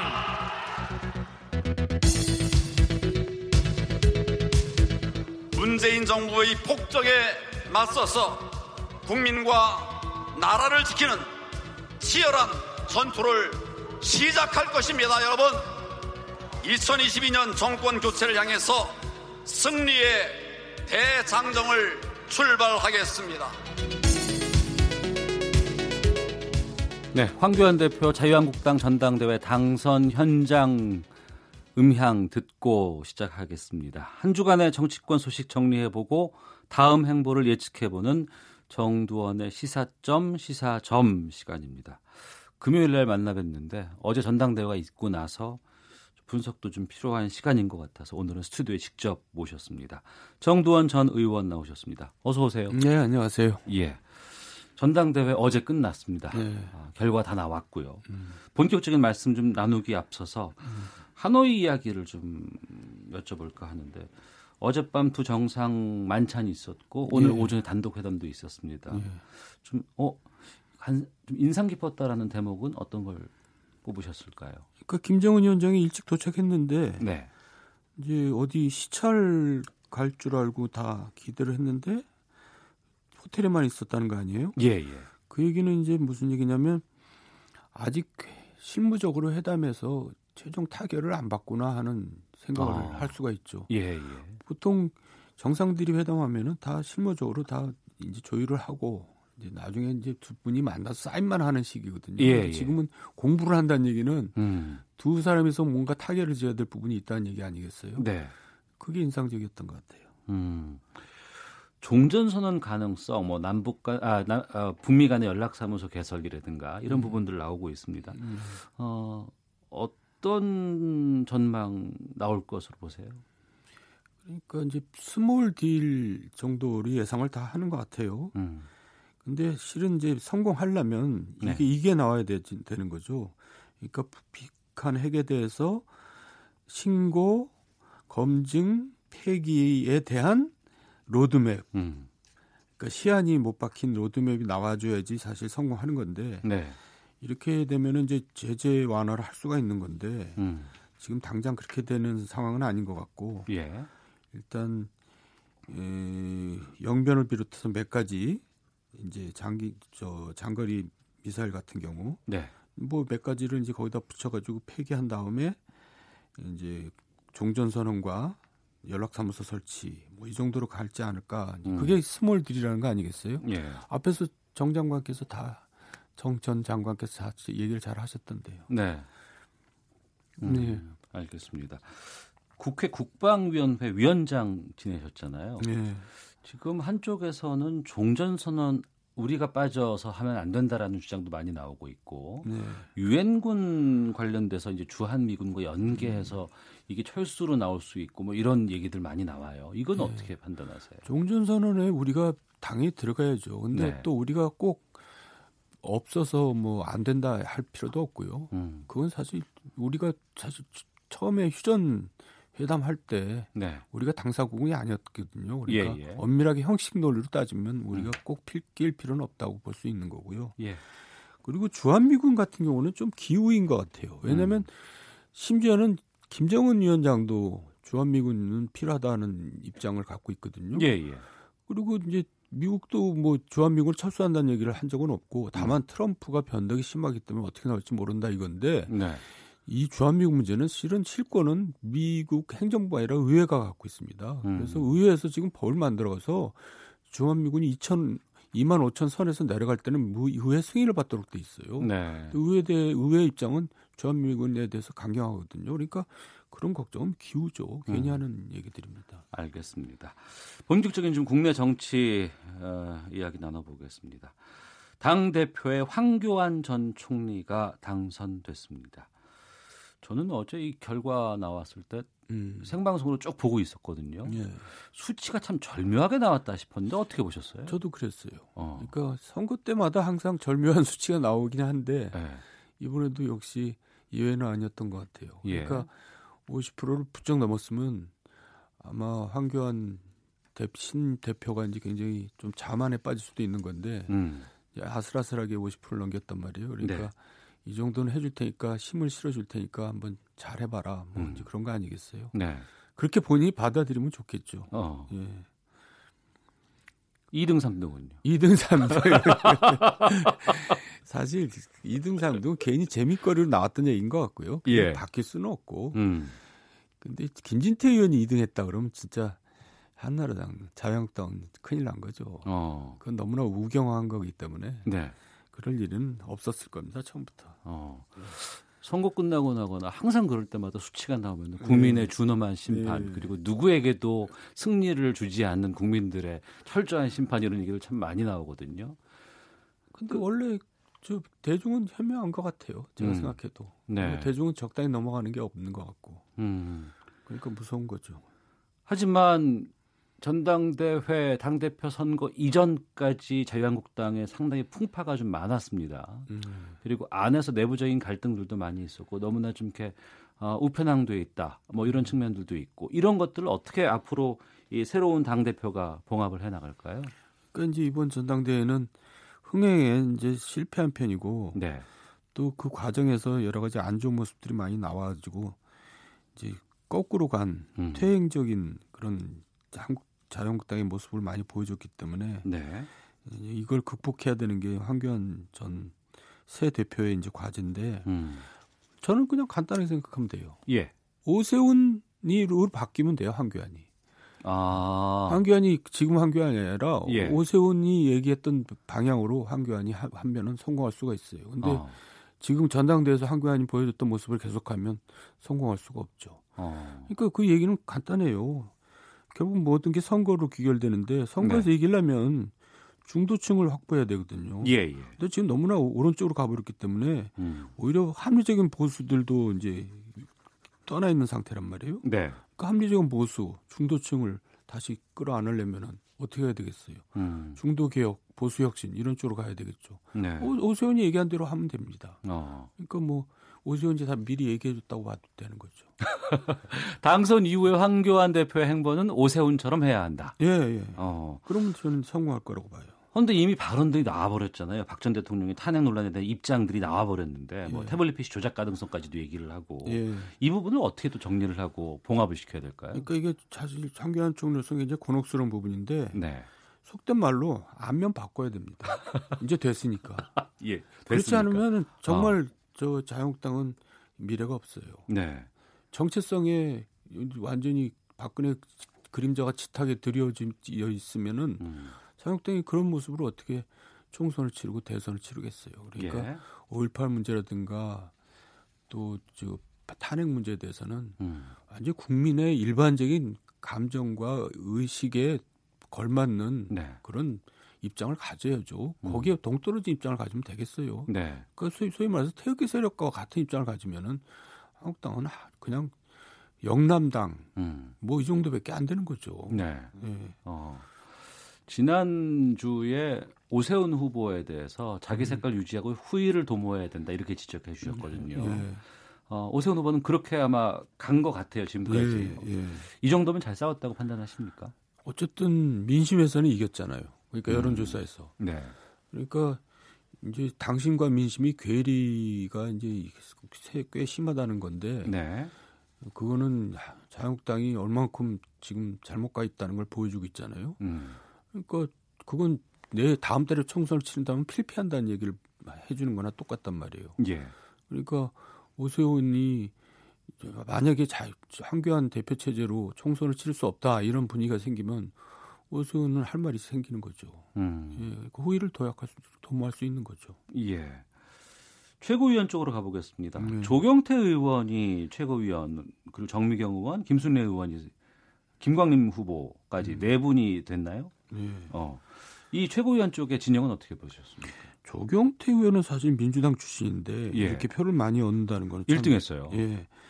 근데 역시 당원들이 대부분 50% 이상인가요? 예. 50% 가까이인가가 다 영남에 저 편중돼 있다는 거 아니에요. 아. 그게 난 많이 작용했다고 보고요. 아, 예. 그러니까 하, 참 영남당이란 굴레에서 벗어나야 되는데 그게 참 문제는 문제라는 거고. 음.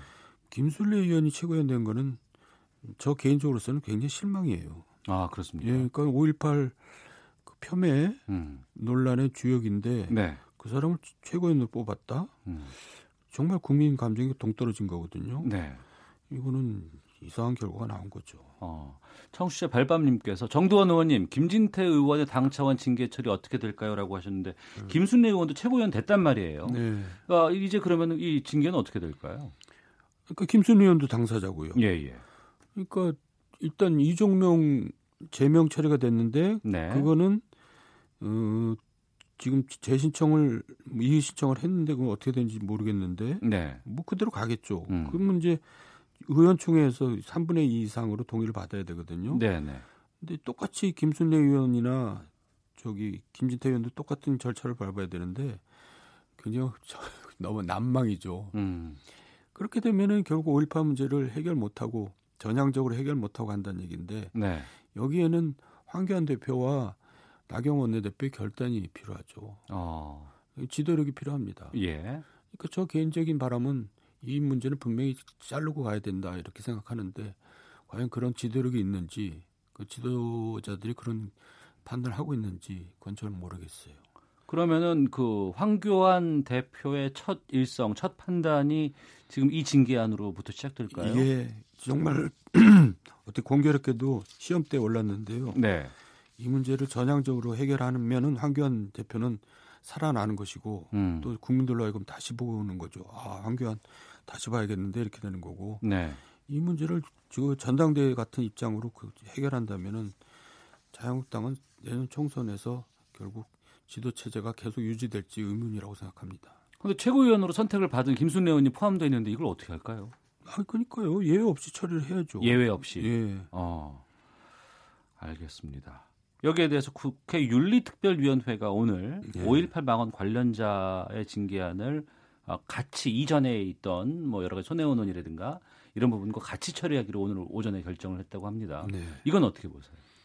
그러니까 이제 이게 결국 저는 국회에서 처리하는 것이 자유한국당 의원총회에서 처리하는 것보다 더 쉽다고 보는데요. 어. 왜냐하면 그건 이제 굉장히 어려운 얘기일 수 있는데 아까 예. 이제 제가 자유한국당에서는 이걸 처리하려면 의원총회에서 3분의 2 에, 저거를 통과를 해야 된다고 제가 말씀드렸잖아요. 예, 예. 국회에서는 제재규형 가반수기 때문에 음. 자유한국당 의원 한 15명 정도만 동의를 해주면은 제명 처리가 되죠. 예. 그래서 윤리위에서 처리하는 것이 더 쉽게 처리할 수도 있죠. 음. 그 징계라는 면에서는. 네.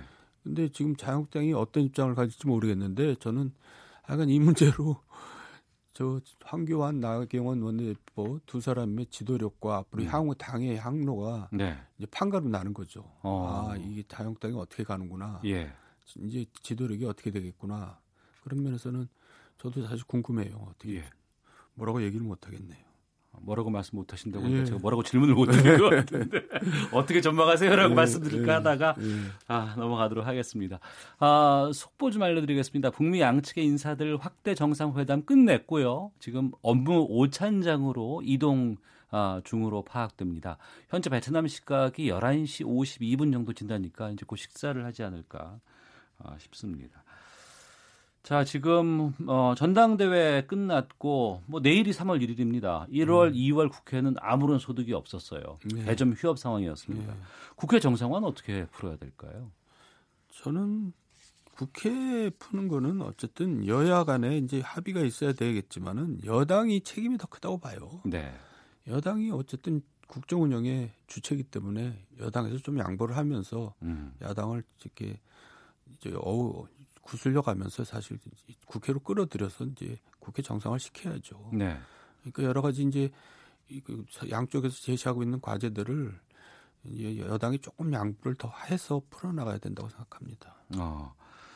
5.18 망원 논란 이후에 또 문제가 여야 간에 첨예하게 대립돼 있는 상황이 이겁니다. 4대강 관련한 발언인데요. 네. 자유한국당의 김병준 비대위원장은 4대강 보해체 결정은 문명 파괴 행위다. 김무성 의원도 4대강 사업은 MB가 한 일 중에 가장 잘한 일이다. 정진석 의원은 보해체는 나라 파괴 발상이다. 이렇게 네. 했는데 의원님께서는 4대강 사업 결정에 직접 참여하셨잖아요. 예, 그러니까 이제 4대강 사업이 원래는 대운하 사업이었잖아요. 예. 그러니까 MB는 이제 대운하에 대해서 미련을 못 버리고 있었죠. 음. 근데 이제 저를 비롯해서 몇 사람이 이제 가서 이제 설득을 해가지고 대운하는 포기하고 네. 4대강 살리기로 가자. 예. 4대강 살리기는 한마디로 얘기해서 강이 전부 이제 하수구로 쓰여 있는 강을 음. 지금의 한강처럼 네. 다목적으로 기능을 발휘할 수 있도록 강의 기능을 회복시키자 이런 거거든요. 네. 그래서 이제 4대강 사업을 했는데 박근혜 전 정부에서 이 4대강 사업에서 적극 박근혜 이제 전 대통령 반대했었거든요. 네, 그래서 네. 박근혜 정부 들어서 이것을 다시 원위치시키기 위해서 감사원 감사를 두 번 했고 예. 또 이걸 존속 여부를 갖다가 이제 평가 백인의 평가위원을 전문가들을 동원해서 평가위원회를 만들어서 평가를 했는데 음.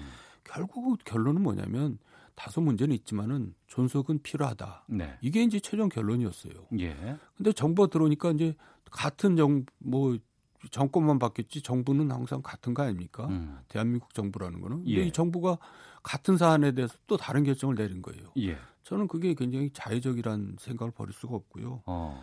그리고 또 이제 사대강 사업이 마치 이제 적폐처럼 이제 취급되고 있는데 네. 적폐 청산의 대상이 돼 버렸어요. 근데 그게 적폐라고 쳐더라도 적폐를 사람한테 하는 거지 왜 자연한테 하죠? 저는 자연이 무슨 죄가 있다고 자연한테 적폐 어. 청산을 하는지 그건 잘 모르겠어요. 예. 그 문제점을 보완하면 되지. 예. 보해체는 너무 나간 예. 일이다. 예. 뭐 아. 무슨 감정적인 안 갚음 같기도 하고. 예. 이해가 좀 안 갑니다. 알겠습니다. 더불어민주당 쪽에 좀 가보겠습니다. 아, 요즘 그 더불어랑, 더불어민주당 의원들의 사적인 모임에서 단골로 등장하는 이슈가 음. 어, 개각 이라고 하네요. 그러겠죠. 예. 우상호 의원의 문화체육부 장관 입각서를 뭐 기정 사실로 여기는 분위기가 네, 있다고 하고요. 그렇, 다고 그러더라고요. 왜냐하면 우상호 의원은 제가 가까운데 네. 다음 선거에 출마 안 한다고 얘기하더라고요. 어. 예. 그럼 이렇게 된다 그러면은 어, 장관 입각하고 그 이후에 지방선거? 그렇겠죠. 예. 그러니까 이제 본인은 지난번에 한번 도전했다 실패했는데 예. 이제 뭔가 더 경력도 쌓고 자기 성과를 내서 아. 그걸 바탕으로 이제 서울시장에 도전하겠다는 생각이 있겠죠. 서울시장으로. 예. 예. 박영선 의원 법무부 장관설은 어떻게 보십니까? 그거는 아주 확실한 것 같지 않던데요. 아 그래요? 예. 어. 그리고 뭐 행안부 장관 얘기도 있고 법무부 장관은 잘 안 맞아요. 법무부 네. 장관은 원래 법조계 인사가 하는 건데 네. 법조계 인사가 아닌데 법무부 장관 할 수가 있는지 음. 잘 이해가 안 가는데요. 예. 어, 우상호 의원뿐 아니라 원내대표를 노리고 있는 이인영 의원, 또 험지 출마 고민하고 있는 임종석 전 대통령 비서실장까지 이 86그룹의 간판 주자들 존재감을 지금 키우고 있다라는 이야기들이 많이 나오고 있습니다. 이런 존재감들은 어떻게 판단하시는지? 86그룹이 뭐 존재감을 키울 필요가 없이 존재감이 지금 커져 있죠. 커져 있다. 예. 네. 그래서 지금 거의 전국을 주도하고 있는 건데. 네. 86그룹이 이제 책임이 그만큼 크지 않겠어요. 음. 근데 이제 아무래도 국정 운영을 이제 경험을 뭐 옛날에 이제 노무현 대통령 때 김대중 때 했지만은 네. 그 뭔가 균형 이제 이제 박수 웨버라는 분이 옛날에 저 독일의 정, 정치 사회학자잖아요. 예, 예. 이제 직업으로서의 정치라는 이제 책에서 이제 그런 얘기를 했어요. 음. 정치인은 음.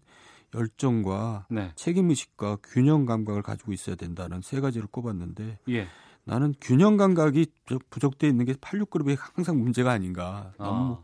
너무 한쪽으로 편향돼 있는 그런 사고 방식으로는 국정 운영하는 데는 좀 문제가 있다. 그렇게 음. 생각합니다. 예. 알겠습니다. 김민호님께서 정두원 의원님 대한민국에서 몇 안 되는 제대로 된 보수 정치인이라고 봅니다. 그런데 인터뷰 듣다 보면 힘이 없어 보여요. 힘내시고 사업도 대박 나시길 응원합니다라고 예. 의견 보내주셨습니다. 정두원의 시사점 시사점 오늘 여기서 마치겠습니다. 고맙습니다. 예. 예. 제2차 북미 정상회담 특별기획 4부로 진행했습니다. 오태훈의 시사본부 여기서 마치도록 하겠습니다. 내일 3.1운동 100주년 특집 방송으로 다시 인사드리겠습니다.